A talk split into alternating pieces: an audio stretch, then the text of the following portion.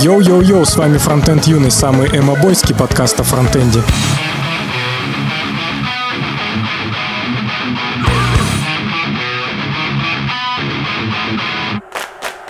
У нас сегодня, значит, в гостях Антон Шувалов. Привет. Что-то, мне кажется, не изменяет память, ты уже был у нас даже в подкасте. Я, я уже был у вас в подкасте. И я помню, сказали, что я очень много выебывался, поэтому я постараюсь очень скромнее себя вести. А я думал, сказали, что много выебываешься, ты решил прийти еще раз. Не сдерживай себя. Да, будь самим собой. Расскажи, что у тебя поменялось. Ну, у меня уже 11 вечера практически. Да, много чего на самом деле поменялось. А, Я начал работать удаленно и ушел из крипты. И надеюсь, никогда туда не возвращаться. А что так?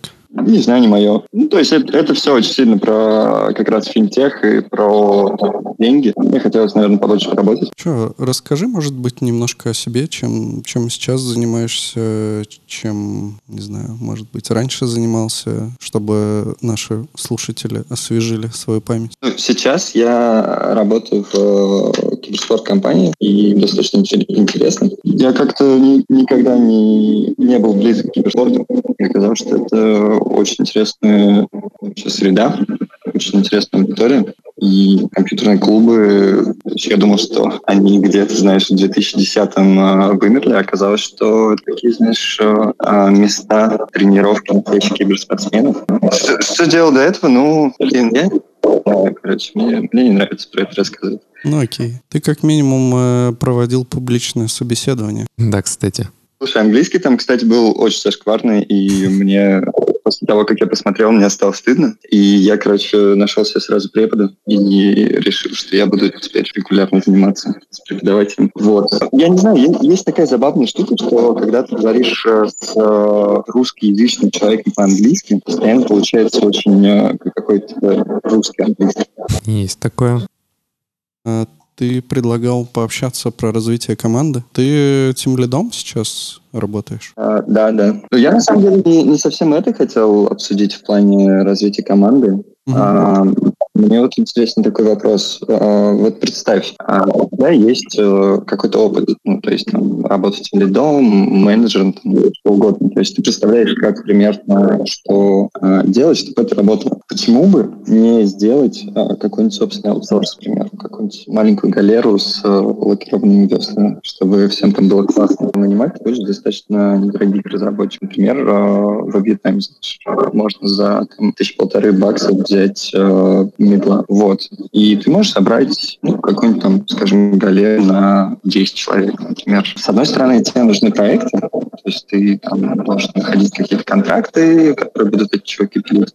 А с другой стороны, так как ты э, все-таки делаешь галеру и ты сэкономил на разработчиках, то ну, они будут дотягивать. Можно вообще как бы как вариант э, джунов рассматривать. С одной стороны, тебе э, будет хотеться научить этих людей делать нормально, вот с другой стороны, вот как в той статье, про которую мы там тоже говорили, про то, что никто не может управлять э, программистами. Ну, то есть они, возможно, будут не, не особо мотивированы делать нормально. Так, в принципе, это не, там, недорогие разработчики, возможно, это не твоя культура, а если ты там, не знаю, в Вьетнаме, например, понимаешь. И э, интересно, как, как вообще в, в такой среде, например, выстроить аутсорс, э, ну, технический аутсорс, чтобы это все функционировало, как, как именно развивать людей, если ты создаешь галеру. Ага, ну смотри, во-первых, мне кажется, что за полторы тысячи баксов ты, в принципе, и в Питере можешь нанять медла в легкую вообще. Кстати, можем уменьшить суммы или, ну, и в Питере хорошо. Я, кстати, поглядывал в этот JavaScript Jobs, кажется, называется канал в Телеграме, и там достаточно часто мелькают резюме, где люди просят там достаточно немного, чуть ли не тысячу долларов. Понятно, что они как бы хотят нагонить опыт, а также понятно, как бы, какой опыт у них есть, и что их все равно надо развивать, и что с ним делать. Ты не можешь просто нанять и бросить это все. Свою галеру создать это может быть и норм, но мне кажется, что, во-первых, рано или поздно твоя галера все равно скатится ко всем остальным галерам, и, возможно, даже изначально не будет лучше других, потому что если ты научишь, покажешь там всем э, твоим грибцам, как э, надо правильно делать, то ну, э- это еще вообще не гарантирует тебе никакого успеха, потому что, как ты сказал, нужны проекты, нужны и менеджеры, и прочие типа чуваки в одну каску, типа там, допустим, десятерых разрабов по разным проектам как-то контролировать довольно, мне кажется, сложно. Да, и поэтому ты нанимаешь такого же менеджера. Не такого же, как ты, а такого же, как и тебя которого, а, ну, наверное, да, тебе нужно будет э, развивать, но тебе нужно будет развивать меньшее количество людей, грубо говоря. Но я, я не очень понял про э, катиться. Ну, я имею в виду, что, смотри, у тебя, ну, как бы изначально, да, ты, допустим, будешь делать упор на качество, там, качество, скорость, типа, и всякое такое, но со временем, мне кажется, все равно ты поймешь, что, допустим, жмут сроки, там, вся вот эта вот фигня, и как бы тебе нужно пренебрегать там тем же качеством ради того, чтобы закрыть проект и получить бабки, чтобы потом содержать этих грибцов. Ну, да, это, это, наверное, изначальный сеттинг галеры, что ну, ты делаешь э, проекты по контракту в ограниченный срок и ну, отдаешь их согласно там как, какому-то какой-то договоренности о том, что ты должен поставить. Ну, это, это мне кажется, естественно. К, к сожалению, галеры так работают. Мы как-то осознанно разграничили у нас начальные данные, что это типа галера, а не какой-то продуктовый стартап-компания с какой-то, ну, типа умышленной целью. Ну, можно, можно и про продуктовые компании поговорить. Ну, нет какой-то границы. Ну, типа, может ли там, например, продуктовая компания скатиться? Она может успеть только, наверное, развалиться, не успеть там до следующего раунда дожить, наверное. Это вот единственное, чем отличается. Кажется, можно с таким же успехом и в продуктовую галеру нанять э, каких-то людей, которые не будут вытягивать там, не знаю, микроменеджеров каких-то а, или людей, которые не понимают, как э, там, работать с разработкой. Вот, и тебе все равно придется их как бы учить и как- как-то исправлять это. Ну, то есть э, сама проблема э, обучения и развития людей, она остается той же самой. В том примере, который я говорил, я трировал, что это, это именно твоя галера, чтобы ну, просто сказать, что вот именно у тебя как руководителя есть ответственность за то, что в целом происходит в компании. Вопрос он в целом, как бы, что ты будешь делать, чтобы вырастить людей, с которыми можно работать. Плюс э, про продуктовые компании можно, например, докинуть Basecamp, собственно, Signals, э, который вот сейчас приводит пример такой доброй э, семейной компании, люди симпатичны друг другу, в которой нет менеджерского булшита, и вот они как-то это выстроили. Я не знаю, что сюда добавить. Мы, кстати, не так давно были с Романом в Ростове, и вот там чуваки, я, правда, не помню название компании. Это бывший ЮКОС. Да, да, вот бывший ЮКОС. Там чуваки сделали очень такую супер ламповую атмосферу. Ну, это как бы получается продуктовая компания, не галера, но у них такой домик типа снят, пара, по-моему, этажей в нем или чуть побольше. И там прям вот, знаешь, такая семейная атмосфера. Типа все приходят, все друг друга знают, все там часто тусят после работы, допустим, ну и вообще в целом, знаешь, когда ты такой в тапочках, типа по дому ходишь, у тебя другое восприятие, мне кажется, вообще атмосферы. Да, мне кажется, это очень круто, и вот эта вот уютная атмосфера, это прекрасно, потому что мне кажется, что компании, они, а, с одной стороны, наверное, все-таки про деньги, про то, что ты говорил, про а, качество, которое, возможно, которым жертвуют ради delivery, а, но при этом этом как бы люди, они остаются. Если людям комфортно, то вот эти больше относящиеся там к бизнесу проблемы, они уходят на второй план, мне кажется. То есть главное, что ты находишься в среде, в которой тебе интересно работать. И мне кажется, такая практика, которую вот строю я, знаешь, галеру, я бы, конечно, использовал. Но ты, скорее всего, столкнешься с проблемой роста в том плане, что ну, чем больше компания, тем, мне кажется, меньше вот этой вот классной атмосферы, потому что там, не знаю, взять любую компанию, в которой пытаются сделать такую дружественную классную атмосферу, она все равно чем больше становится, тем больше всякой фигни, которая тебя приводит к тому ощущению, что ты все-таки в какой-то огромной там корпорации или типа того. Что для тебя эти характеристики большой компании, там, корпорации? Ну, наверное, размер. Если там у вас, скажем, сидит 10 человек, то у вас, скорее всего, ну, если вы там все более-менее адекваты, то у вас будет такая, типа, теплая атмосфера. Если у вас там в компании 200 человек, то, ну, максимум ты можешь этого в своей команде добиться, как бы вряд ли прям во всей компании. Но все равно ты будешь там слушать какие-то, типа, общие встречи и понимать, насколько вы большие и насколько ты там маленький винтик в этом всем. Ну смотри, у тебя все равно внутри твоей команды будет это, ну, например, лампы, то есть есть какой-то отдельный юнит, который там развивает какой-то даже свой продукт, и ты там в рамках своего одного продукта какой-то корпорации, ты типа не винтик. Типа насколько это перпендикулярные вообще э, друг другу понятия типа ламповость и и размер компании. Мне кажется, что все-таки, возможно, они не совсем прям сильно коррелируют между собой. Ну, возможно, да. На вид. Есть, короче, такая практика, когда из команд создают какие-то бренды, типа там, я, я не знаю. Есть прекрасный пример недавно сталкивался с компанией, которая называет команды там цветами, там Blue Team, Green Team, Orange Team. И там еще да, там да, есть... Да. Это, это создает определенный как бы бренд, определенную как бы штуку, которая группирует людей а, вокруг себя. И ты там, если вы, там, я не знаю, классно заделиверили или там у вас э, стопроцентное покрытие тестами, ты просто гордишься тем, что ты работаешь там в Blue Team, например ты лучше масштабируется. То есть, например, я думаю, что можешь гордиться тем, что работаешь в например, или в Facebook, потому что там твоя компания ну, достаточно большая и много делает. И под этим брендом вполне может быть вот своя вот эта ламповость и самоидентификация какая-то, что ты при, примазываешь себя вот к э, этой тусовке. Типа разбитие на продукты, разбитие на команды, и тогда, наверное, да, можно все-таки получить какую-то ламповость. Но все Мне равно кажется, тут не всегда. ты рано или поздно начнешь мериться с другими командами, у кого там delivery больше, и у кого э, estimate, там, story point, точнее. Возвращаясь к галерее, э, я все имел в виду более мелкую компанию, наверное, размером до 30 человек. Почему я про это думаю? Последние, короче, наверное, года полтора, я задумался над тем, что, в принципе, было бы интересно продавать консалтинг. Я начал всем рассказывать о том, что я могу помочь с консалтингом. В какой-то момент я поработал с э, минской компанией, э, которая делала продукты на заказ. Посмотрел, как у них все работает. Э, потом я поработал с парой своих знакомых, тоже в небольших компаниях, до 30 человек. Очень интересно. То есть у этих компаний есть достаточно типичные проблемы. Все очень, например, завязано на людей, на коммуникацию, например. То есть если ты э, компания, которая работает удаленно, то ты должен иметь, например, асинхронную коммуникацию, но при этом э, непонятны цели, э, непонятно, что происходит. И мне стало интересно. То есть я подумал, ну, может быть, если я умненький, а мама я умненький, вот, то, может быть, можно дальше размышлять про эту идею галеры, может быть, там про идею консультации.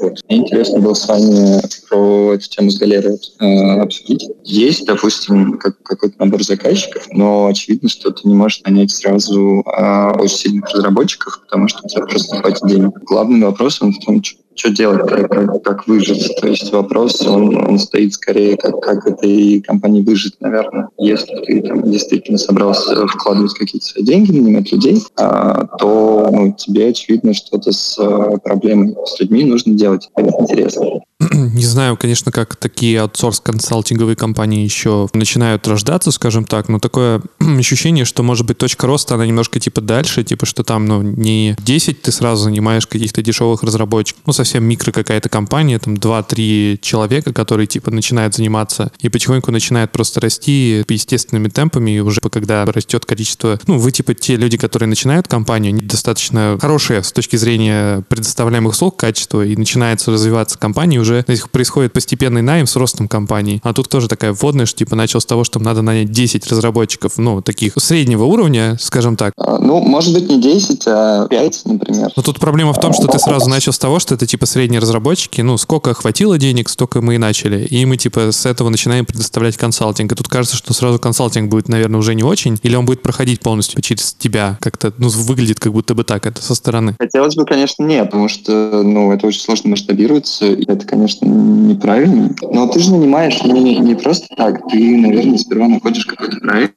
Я не знаю, что, что происходит, но, например, там год назад можно было вполне найти какие-то проекты, на Upwork, например, где-то еще люди, э, всякие индийские консалтинги, они постоянно пишут всем, ну, там, CTO, например, что мы продаем аутсорс, хотите ли вы нас взять? И зачастую они готовы делать все, что угодно. То есть, мне кажется, если у тебя есть продажник, то ты можешь, или если ты готов этим заниматься, то ты можешь найти какой-то проект, оценить его, прикинуть, какой тебе штат примерно нужен, ну, нанять столько людей, сколько нужно. Возможно, 4-5 человек действительно, и ну, 4-5 людьми можно управлять вполне, но тебе же все равно их надо развивать. То есть вот у тебя есть один проект, допустим, проходит э, полгода у тебя уже четыре проекта, и тебе нужно больше людей. То есть э, это масштабируется, мне кажется, в зависимости от э, спроса в твоих интересах быстрее это как-то увеличить. По поводу развития э, их, понятно, но предположим, да, у тебя появится какой-то первый проект, продажник нашел, вы такие подключаетесь к проекту, ты нанял 5 человек, да, пока все так, с чего ты начнешь, ты как бы начнешь, получается, с распределения задач, очевидно, да? Ты же не просто так их пять нанял. Тут сразу стоит вопрос, кого ты нанял. Какие-то отдельные, ну, как бы чуваки явно из каких-то отдельных сфер. Кто-то фронтендер, бэкендер, возможно, кто знает, э, там, не знаю, какой-нибудь э, специалист по базам данных, DevOps, может быть, mm-hmm. не настолько расширен, может, просто есть какой-то админ, который там и DevOps чуть-чуть, и вот это все. Команда-то небольшая по размеру. Тут сразу возникает, наверное, проблема, что я вот э, искренне сам верю, что фуллстеков прям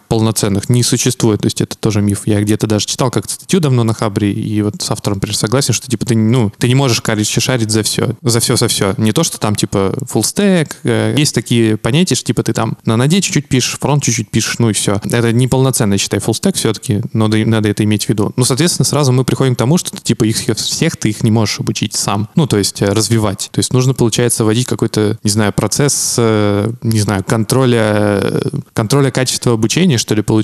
Ну, то есть ты там распределяешь задачи, и ты, например, сразу же приходим к тому, что ты не специалист, например, по бэкэнду настолько, насколько, ну, да, предположим, там, чувак знает ноду, знает фронтенд, он такой, типа, приходит и говорит, вот, у меня есть в команде бэкэндер, и давай тебе дам какую-то задачу, ты как бы начинаешь мыслить, какими-то своими э, концепциями, как ты представляешь себе работу там какого-то сервиса, который ты будешь делать в аутсорсе. И мне тут почему-то вот сразу стоит проблема, что ты типа не можешь всех их сразу обучить хорошо, ну, точнее, ты не можешь даже проконтролировать нормально процесс обучения. Ты должен в этом всем шарить. Ну, мне кажется, да. Э, но нанимать э, learning development, наверное, рано. Ну, но да. мне кажется, что возможно а, отфильтровать качество знаний на собеседовании. Можно, например, попросить кого-то знакомого пособеседовать тебе, там, девопсера, например. Почему нет? И ты можешь э, нанять людей, которые, в принципе, знают, как, как технически работать. Развитие у них будет за счет проекта. Это как ты проверишь, что чувак развивается, а вдруг он просто, ну, типа, стагнирует, делает какую-то хуйню на том уровне, на котором может, делает и делает, и он не становится лучше от проекта к проекту, например. Наверное, ты это косвенно поймешь потому, ну, по фидбэку, наверное, от заказчика. По фидбэку, да, мне кажется, могут всплывать проблемы. Например, ты часто будешь сталкиваться с одними и теми же сложностями. Тебе захочется их решить, потому что ну, мне кажется, что не так важно, как э, делается работа, сколько как бы ауткам результат ну, часто приводит к каким-то багам или каким-то последствиям, то, ну, возможно, ты начнешь э, закапываться и разбираться, почему так происходит, ты сможешь как- как-то найти проблему. Либо, ну, если не сможешь, то, может быть, э, опять же, можно кого-нибудь позвать.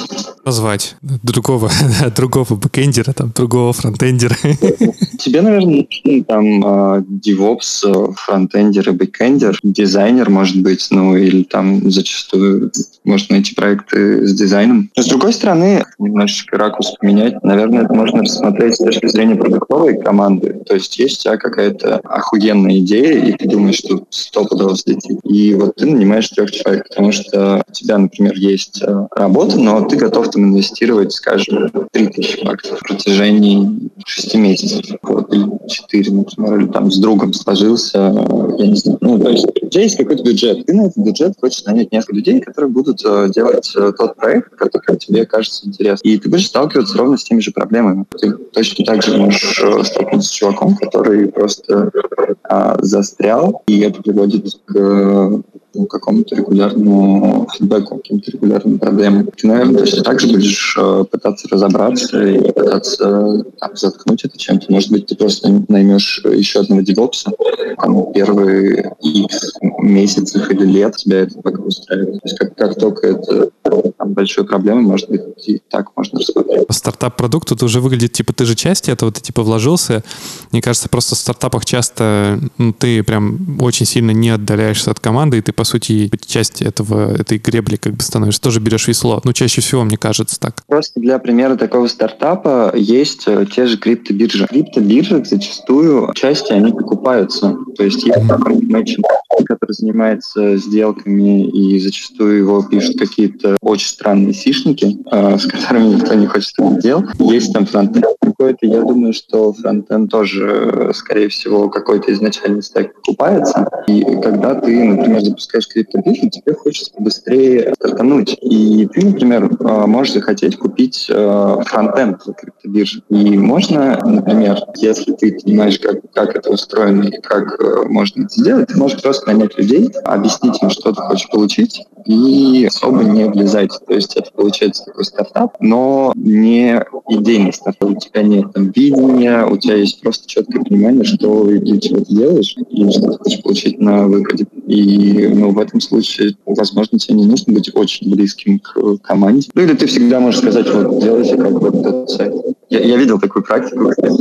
Тогда ты потеряешь свою ламповость. Ну, наверное, на этом этапе, да, речь, э, может, не идет о какой-то ламповости. Хотя, может быть, для там, этих трех людей ты можешь э, достаточно приятно все устроить. Купить лампы в офис для ламповой атмосферы. Какой офис, кстати, да? Каждому домой придется лампу видеть.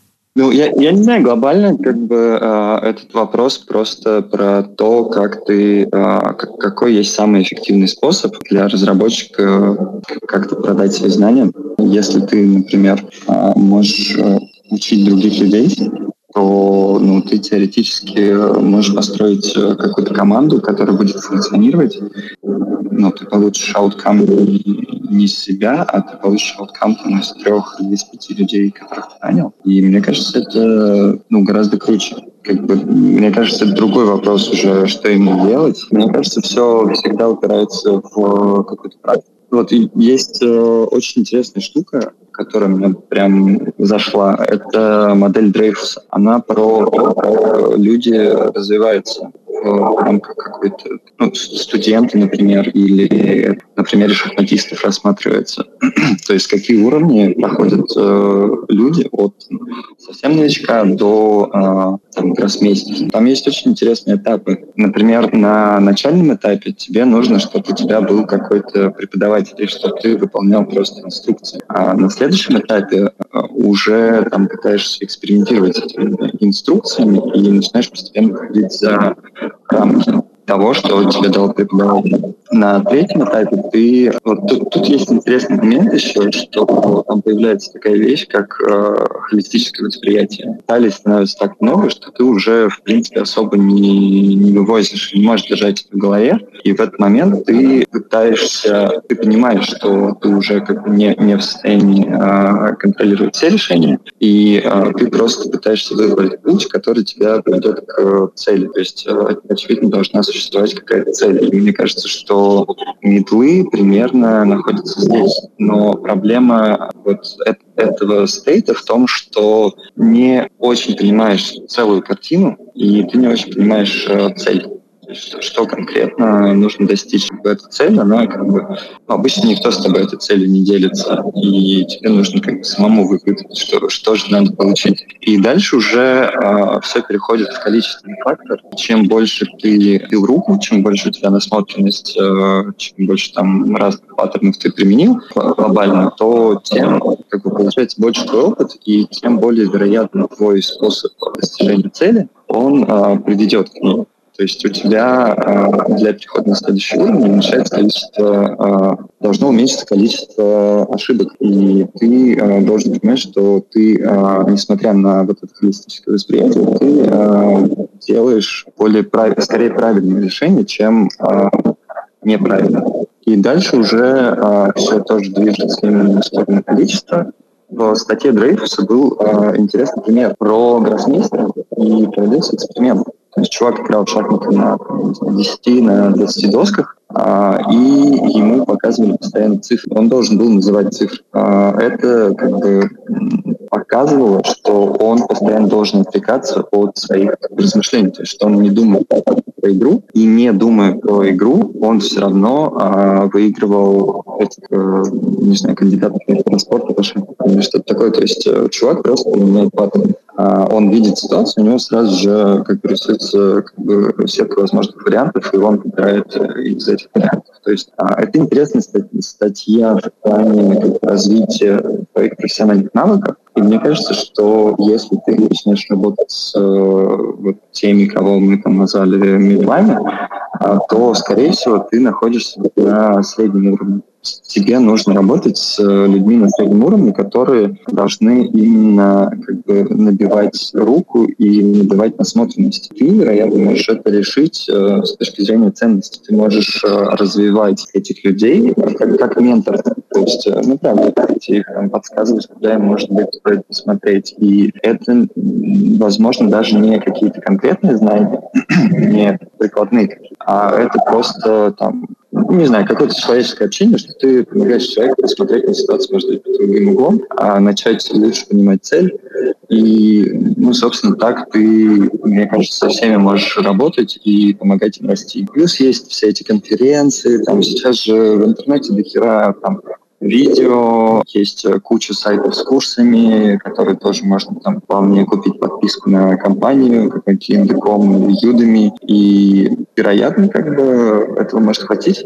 По поводу вот последнего точно могу сразу сказать, что тут сразу начинается сложности. А никто этим не пользуется, честно говоря. А? Я, я... Ну да, они пользуются просто потому, что куча информации, а настолько много, что не связываешь это со своей практической надобностью. Сложно понять, скажем так, даже, что тебе надо-то вообще в принципе. А от того, что нет практической необходимости, сразу как про это забываешь, да, автоматически. А относительно модели, которую ты упомянул, и там вот этот вот кейс э, с гроссмейстером и про много досок, и про то, что уровень медла, он несколько выше, чем просто контролировать э, все шаги, а уже получается попытаться помочь ему э, собрать какую-то целую картину, цельную модель того, что необходимо дальше делать, и для того, чтобы достигать цели, вообще понимать, что такое цель. Хорошая мысль на самом деле, потому что, наверное, это одна из основных проблем перехода на следующий уровень. И вот мне почему-то кажется, что ее обычно сложно достигать просто потому, что типа, не количественная эта проблема, это такая проблема, насколько ты хорошо типа сколотишь а, команду и сам изначально, мне кажется, же типа поставишь цель.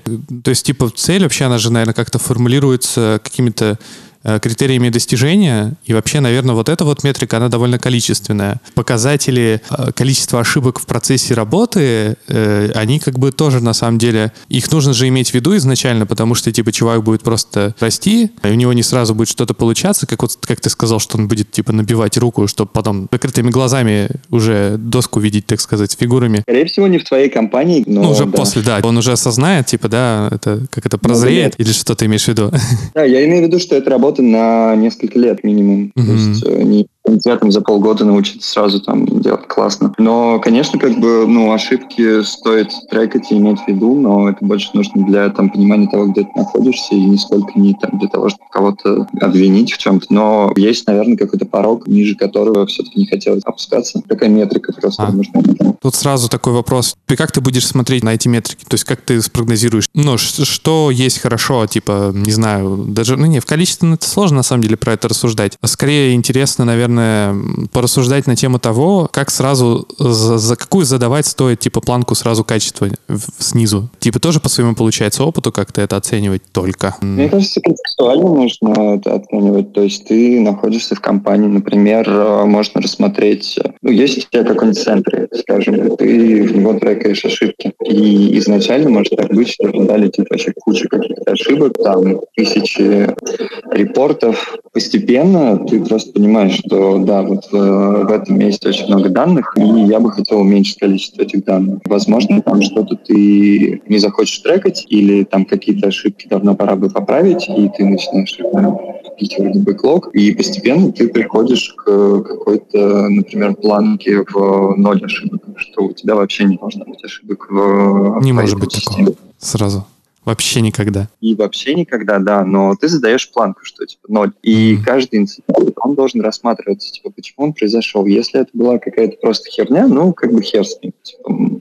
Но это, это тоже проблема, потому что тогда ты ломаешь эту планку. А с другой стороны, если произошло что-то серьезное, то ты это увидишь. То есть э, это отсветит, и все обратят на это внимание. То есть этот, этот инструмент, мне кажется, ну, в центре, например, а он должен перейти в какой-то такой идеалистический реалистическое состояние, что там ничего не должно быть. И если что-то происходит, ты как бы обращаешь внимание, что именно там происходит почему. И, ну, понятно, что всегда что-то будет происходить. Мне кажется, что вот такие, назвать, высокие цели, они правильные, потому что если ты, например, скажешь, окей, мы хотим хотим иметь покрытие кода там, тестами 80%. Ну, даже не так. А если ты а, просто подумаешь и решишь, что ну, 100% покрытие кода не нужно, и ну, хватит там 60%, например, или 40%, потому что ну, типа, все адекватные инженеры, всем, ну, тебе на, на кой черт тратить столько времени на написание тестов, если нужно открывать там ну, действительно важные куски. Но это приведет к тому, что ты перестанешь замечать, что какие-то важные куски не покрывались. Если ты не задираешь планку, то становится непонятно, где границы. И мне кажется, это сложность. То есть это, это вопрос, который ну, стоит э, задать себе. Может быть, э, можно это решить там 80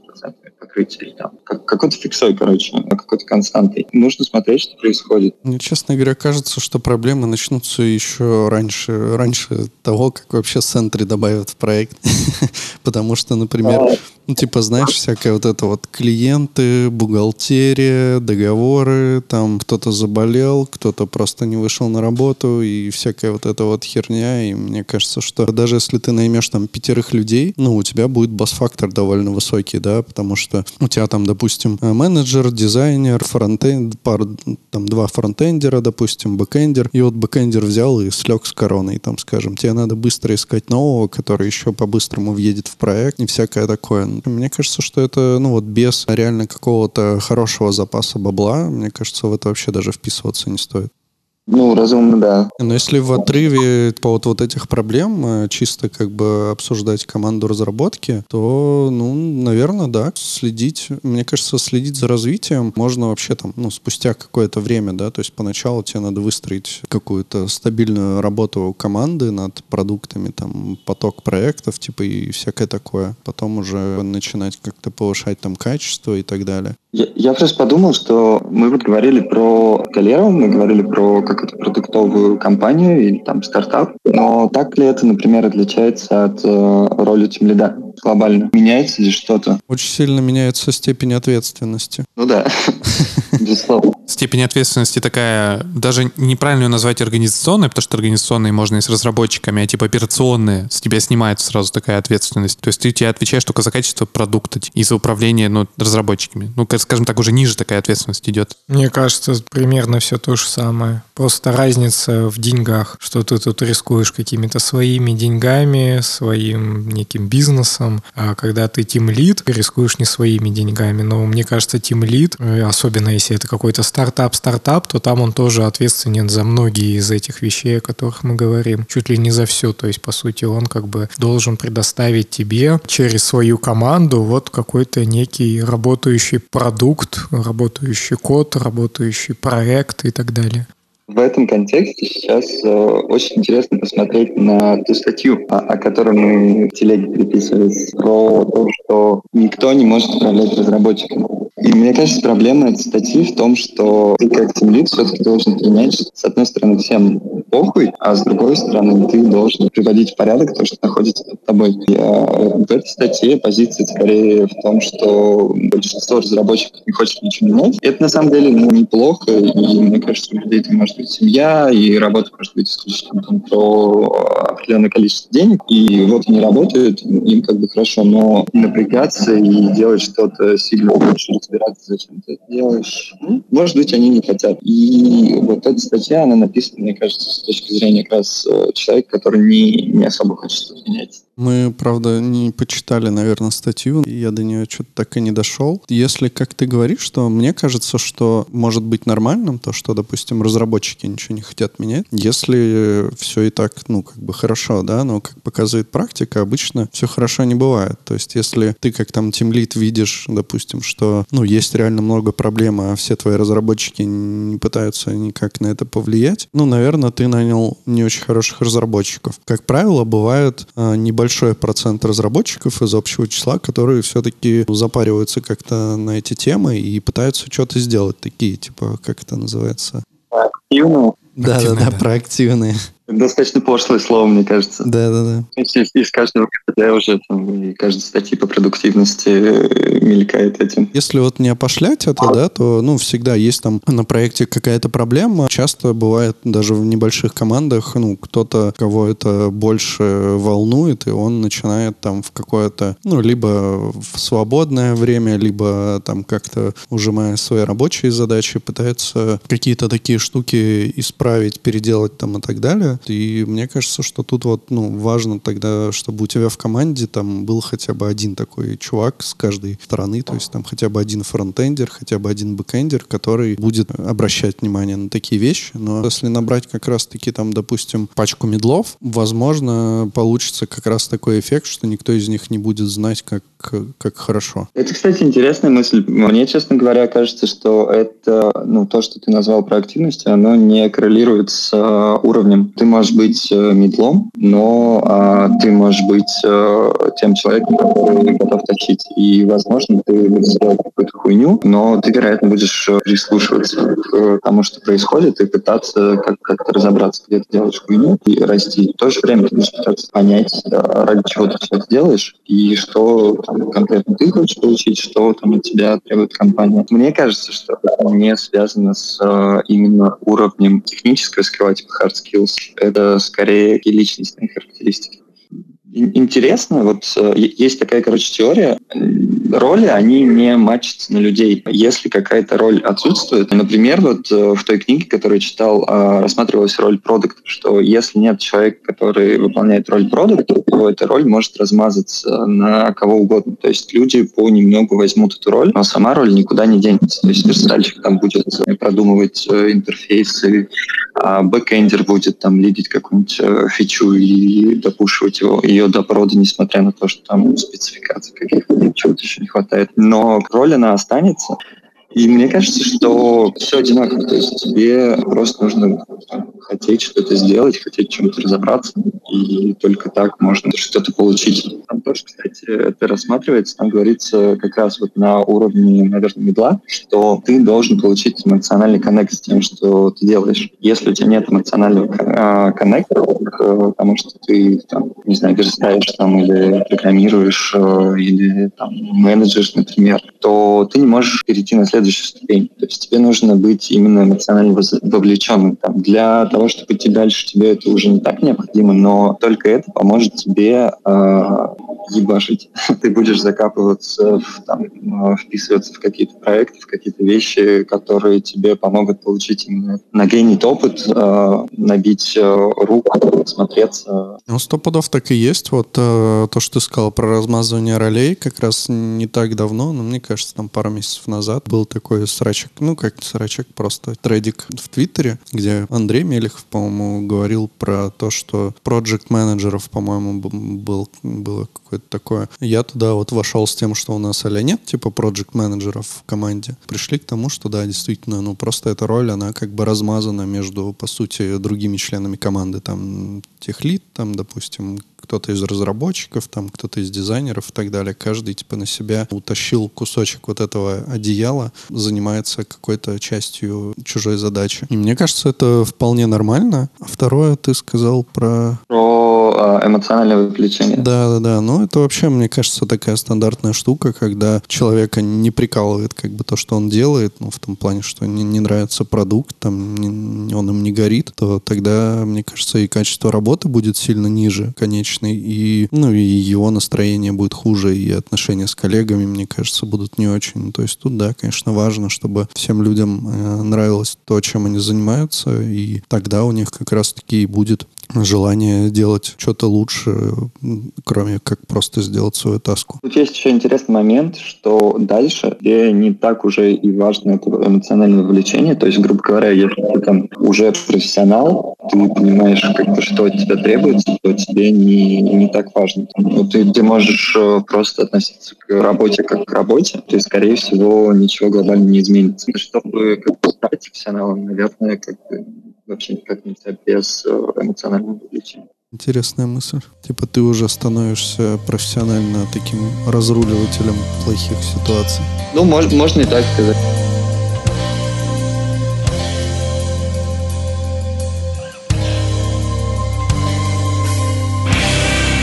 Меня есть плюс-минус какая-то схожая тематика. Я не знаю, насколько это будет интересно и познавательно, но просто если вам окажется интересно, можем это как-то развить. Если нет, то и хер с ним.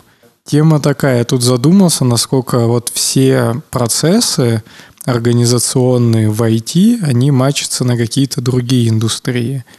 Например, то есть у нас там есть Scrum, да, какие-то дейли митинги, ретроспективы, планирование, и все это носит там плюс-минус характер каких-то там неделя, две недели и так далее. Такими циклами все движется. И если подумать, то, например, это нормально мачится на какие-то творческие команды, где человек, он достаточно такой свободен в своих действиях, и все такие обсудили, каждый что-то решил делать, и каждый что-то делает. И всем интересно узнать, что он конкретно сделал за там, вчера, например. И это больше вот про творчество. А если мы говорим о какой-то истории про, например, производства, то там это не так мачится, потому что каждый день большинство такой условной команде людей, они бы говорили, что, ну, блин, я там херачил свой объем там какой-то условной работы на станке, выполнял там 200 неких айтемов, и все. То есть говорить ему особо нечем, никому это особо не интересно, и все и так, и так понимали, что он должен этот объем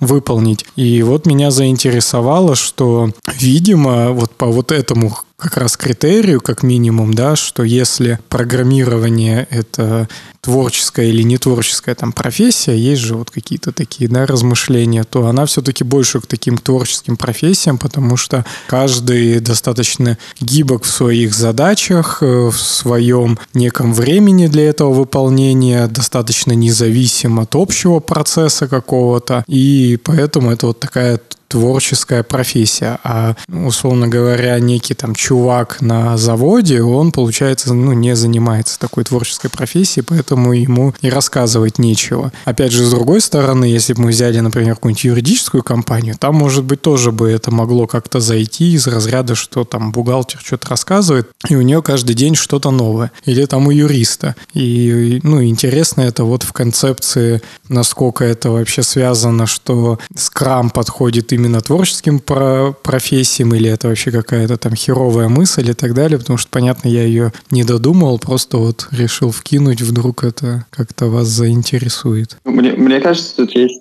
сравнение скорее физического труда и умственного труда. К физическому труду, мне кажется, это достаточно сложно действительно. Ну, наверное, да. Наверное, такой умственный, потому что вот как раз, да, вот всякие там юристы и гуманитарии, может быть, это можно там разделить, не знаю, на технические и гуманитарные профессии, но с другой стороны, на техническое это тоже в определенной степени мапится, что, например, там команда инженеров, но это опять же, наверное, все-таки умственный труд, но они, да, при этом не гуманитарии, значит, наверное, все-таки не такой matching. Они тоже разрабатывают там некий продукт инженерный, где они там железяки какие-то препарируют. Это то тоже может быть абсолютно тот же самый процесс, потому что по факту это то же самое, просто в одном случае это некий там software, в другом это hardware.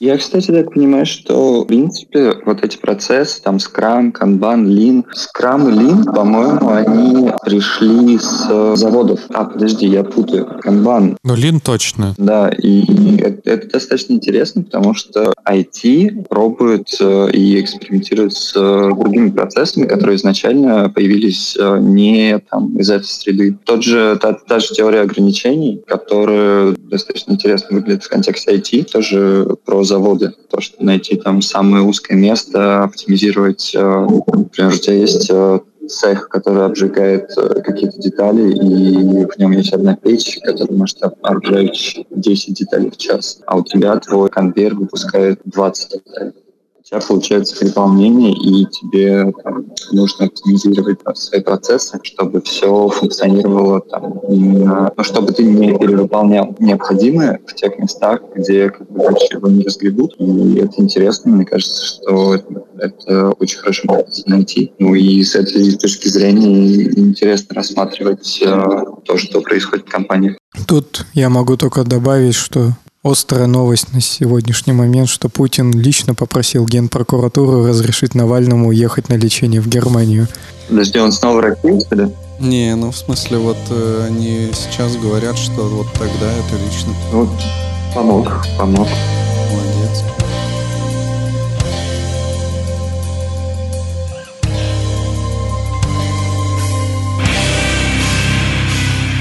Смотри, у меня вот был такой вопрос. Ты как-то, я так понимаю, ты являешься фанатом некой толзы под названием Obsidian. О, кстати, да.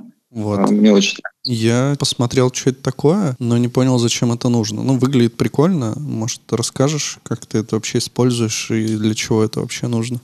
У Obsidian это, по сути, personal wiki. Ты хранишь файлики в Markdown и можешь их легко линковать. То есть ты там пишешь, например, какой-то текст, там есть слово frontend, ты просто берешь его в две квадратных скобки, и оно становится автоматической страницей. И ты можешь переходить в него, можешь там дописать что-то, и достаточно удобно структурировать э, разные топики. Например, ты хочешь там с каким-то фреймворком разобраться, или вот я, например, ковырялся. У меня есть мысль по поводу фронта, а, что ну и особенно по поводу React, мне не особо хочется писать, например, дизайн-систему. Ну, все компании, в которых я работал, у них была своя дизайн-система. И мы как-то ее развивали. Мне кажется, это нецелесообразно. Вместо того, чтобы там в сот раз писать э, какую-нибудь свою систему, допиливать в ней accessibility, решать какие-то там, проблемы в очередной раз, которые уже где-то решались, проще взять э, готовую систему. И вот я как раз разбирался, я составлял списочек систем, которые есть, э, смотрел, какие у них есть э, интеграции, какие у них там плюсы, минусы и комьюнити. И получился достаточно большой такой список на штук 20, наверное, разных э, фреймворков, наверное, UI-китов, каких-то CSS-фреймворков. Интересно, что ну, в Obsidian ты можешь еще построить, ты можешь увидеть граф связи. То есть э,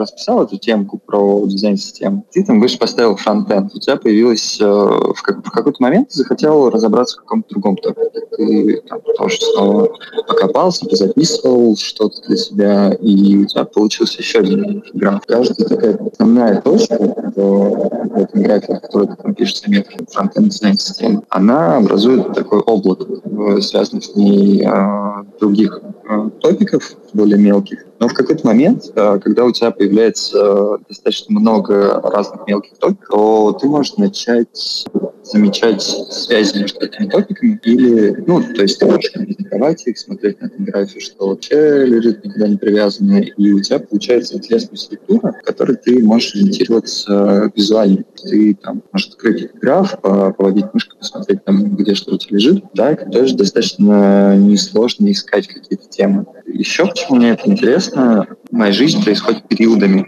То есть у меня есть несколько вещей, которые мне интересны. Это там, музыка, фотография, IT. А, вот. И на меня периодически находит какое-то желание чем-то заняться. То есть э, хочется заниматься музыкой, писать какой-нибудь техно. А я закапываюсь в это на месяц 3-4 где-то, а потом меня отпускает, мне не хочется этим заниматься. Потом мне, например, хочется, не знаю, почитать что-то, проходить какие-то курсы, может быть. Ну, также там с фотографией. И это такое, а, получается, перманентное хранилище, к которому ты можешь обращаться, чтобы а, как-то освежить в своей голове те идеи, к которым ты пришел. Например, мне а, помогло, когда я вот заканчивал работу в крипте, и когда у меня была рефлексия на эту тему, а, я писал какие-то заметки, то есть о там, проблемах менеджмента, о там, каких-то подходах к управлению разработкой, может быть, о проблемах с вообще там коммуникацией, что к чему приводит. Например, просто для примера такая заметочка, которая запала мне в память про проблемы демократии. То есть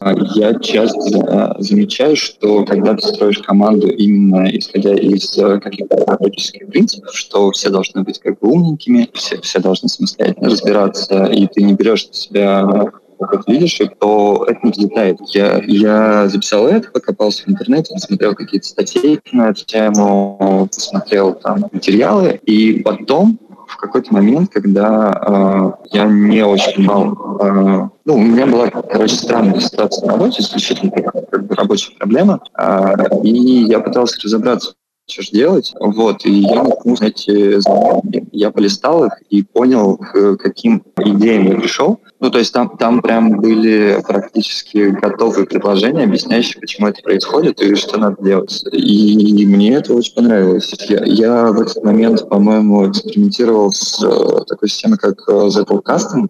Есть, короче, чувак, который написал э, просто дофига книг там, 70, по-моему, книг, 400 научных Он исследовал социологию и политику, по-моему, если я не путаю. А, и у него была своя система, то есть он писал все на маленьких э, карточках, у него были атомарные заметки, и он линковал. То есть э, он каждый заметке привязывал ссылки на другие заметки. У него была такая физическая картотека, и он использовал еще, не помню, как это называется, типа table of content, э, оглавление заметок, которые просто содержат ссылки на другие заметки. То есть, по сути, ты, когда пишешь вот из этих мелких заметок маленькое, ну, типа оглавление, то ты можешь заинлайнить эти заметки, у тебя, грубо говоря, там получится какая-то статья готовая, которую можно немного подкорректировать, и у тебя там хранятся и референсы, то есть почему ты эту заметку написал, на какие материалы ты ориентировался, и у тебя получается достаточно качественный синтез. Я копался с этим заплкастом, но мне показалось, что он а, дико переусложнен, там идеи про то, что ты должен давать заметкам названия, они должны называться только там индексами цифрами, а еще там какие-то идеи. А, в общем, это неудобная система, и плюс э, я не нашел классного тулинга. Я просто забил и начал писать э, заметки в Markdown, а потом я наткнулся на Obsidian, заимпортил свой Markdown. Он просто сразу мне построил граф, и я подумал, блин, как, как же это охуенно. В тот момент я, я перешел, и ну вот если я там не знаю, курс или там, разбираюсь в каком-то топике, то я стараюсь э, писать заметки большие, там, минимальные. И ну, это помогает, мне кажется. Да, выглядит прикольно на самом деле. Выглядит прям удобно для любых, в общем-то, дел, даже для личных каких-то дел. Надо будет ну да, мне кажется, что э, вот есть еще куча приложений, типа там Notion, э, есть э, Bear, по-моему. Мне кажется, что самый большой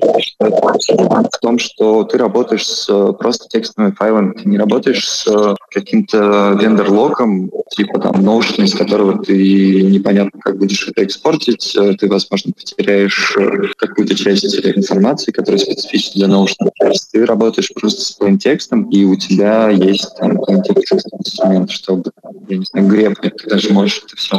Или там весь минус цель посчитать, сколько там срок. А, ну, то есть ты, ты возможно, даже как-то какую-то аналитику иметь э, на это все. Я читал блог чувака, который прикручивал э, полнотекстовый поиск э, и аналитику в свои заметки. По крайней мере, то, что ты можешь просто писать текстовые файлики, и это никак тебя не ограничивает. Мне кажется, это большое преимущество просто даже как блокнот это использовать. Там, не знаешь, можно какие-то плагины типа писать к нему свои? А, пока нет. А, вот, кстати, это интересная тема, потому что а, я полазил в комьюнити. А, этот Obsidian, он написан на JavaScript. А, там очень живое комьюнити, то есть а, какие-то вещи, которые обсуждаются. Ну, например, у них есть темы, и какие-то чуваки писали достаточно интересные темы на CSS, а, исключительно, но которые меняли UX. То есть ты мог скроллить, например, ты мог открыть э, бесконечное количество заметок, а, которые э, уходили вправо в экране, ты мог скроллить эти заметки горизонтально.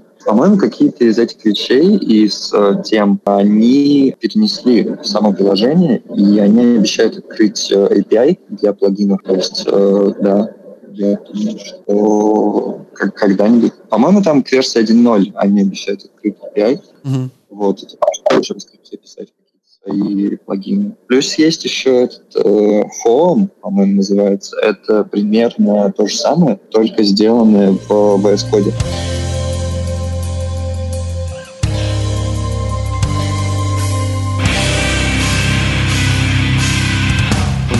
Напоследок все-таки я спрошу, у меня есть вопрос, Давай. который связан там, ты затирал, ну, когда начинал тему про Obsidian, я правильно произнес, нет? Ты сказал, что ты выбирал дизайн-систему. Нет, типа два таких соответствующих вопроса. Типа, какие критерии у тебя были при выборе, интересно, и к чему ты пришел?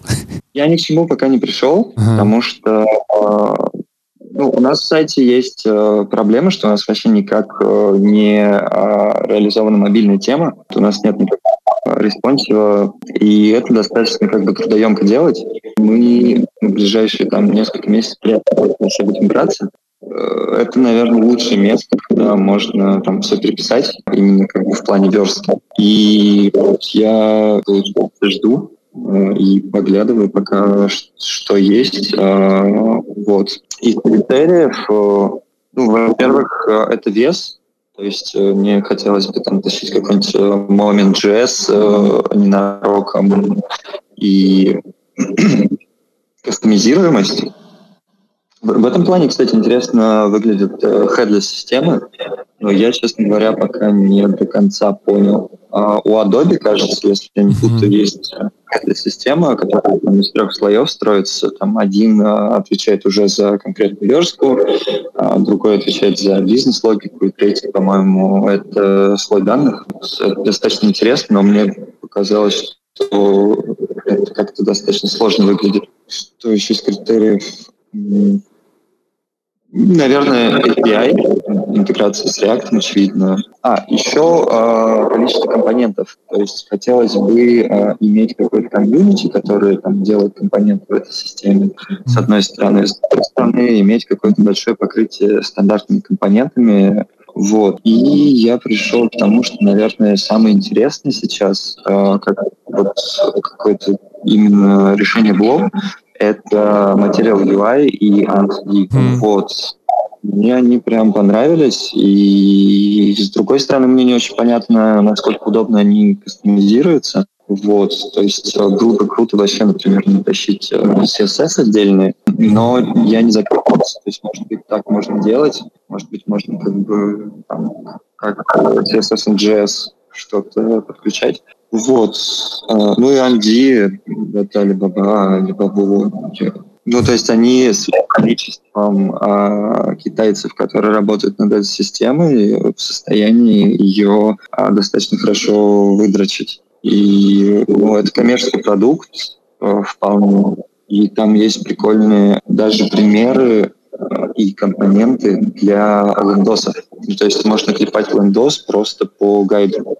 А, кстати, еще один критерий, а, один из э, важных, я что-то просто забыл, это а, какие-то best practices. То есть хотелось бы, а, принципе, найти такую дизайн-систему, которая, несмотря на проект, например, ты уйдешь в другую компанию или нужно тебе сделать э, еще один проект в рамках твоей компании, чтобы ты не экспериментировал, а просто уже как бы ну, взял систему, когда там ты, э, у тебя пришли фронтендеры, ты сказал где находится best practices, чему мы следуем, чтобы тебе не нужно было там городить какую-то, не знаю, документацию, учить всех э, красиво писать э, код с этой системы, а ты просто мог ссылаться на какие-то существующие гайдлайны, и это бы экономило время, потому что мне кажется, что даже размер бандла не настолько критичен. То есть, ну, будет это весить там на, не знаю, 300 килобайт больше, ну, как бы хер с ним. Если это э, помогает тебе в плане скорости разработки, то ну, 300 килобайт это не самое ужасное. А если ты там пишешь сам и супер оптимально, то ну, я уверен, ты где-то проебешься, и ты будешь э,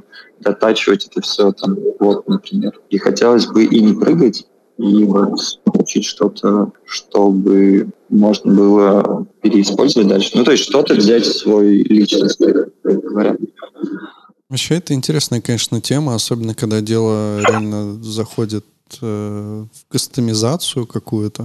То есть обычно все UI-киты, они не предрасположены к тому, чтобы ты мог их как-то нормально кастомизировать. Соответственно, если тебе там что-то не хватает, то, скорее всего, тебе придется делать самому все равно этот компонент. А если там взять какой-нибудь, например, селект, да, сложный, то, ну, и ты не сможешь его подогнать под свои какие-то нужды, то тут встает вопрос, что с этим дальше делать. Хотя я не знаю. А, с другой стороны, ты пишешь свою библиотеку, ты пишешь свой input, ты пишешь свой там дата пикер, color пикер, кучу всего. То есть э, эти вещи вполне можно пере как бы использовать. И может быть э, дизайн-система тут должна быть каким-то типа фреймворком, то есть в рамках которого тебе более-менее удобно писать какие-то свои компоненты. Ну и тут это все, мне кажется, можно э, с точки зрения дизайна на это посмотреть, что иногда можно типа пушбэчить дизайн, что вот у нас есть система, если она вас устраивает, то вот давайте вы будете стараться делать э, дизайн примерно в рамках э, этой системы,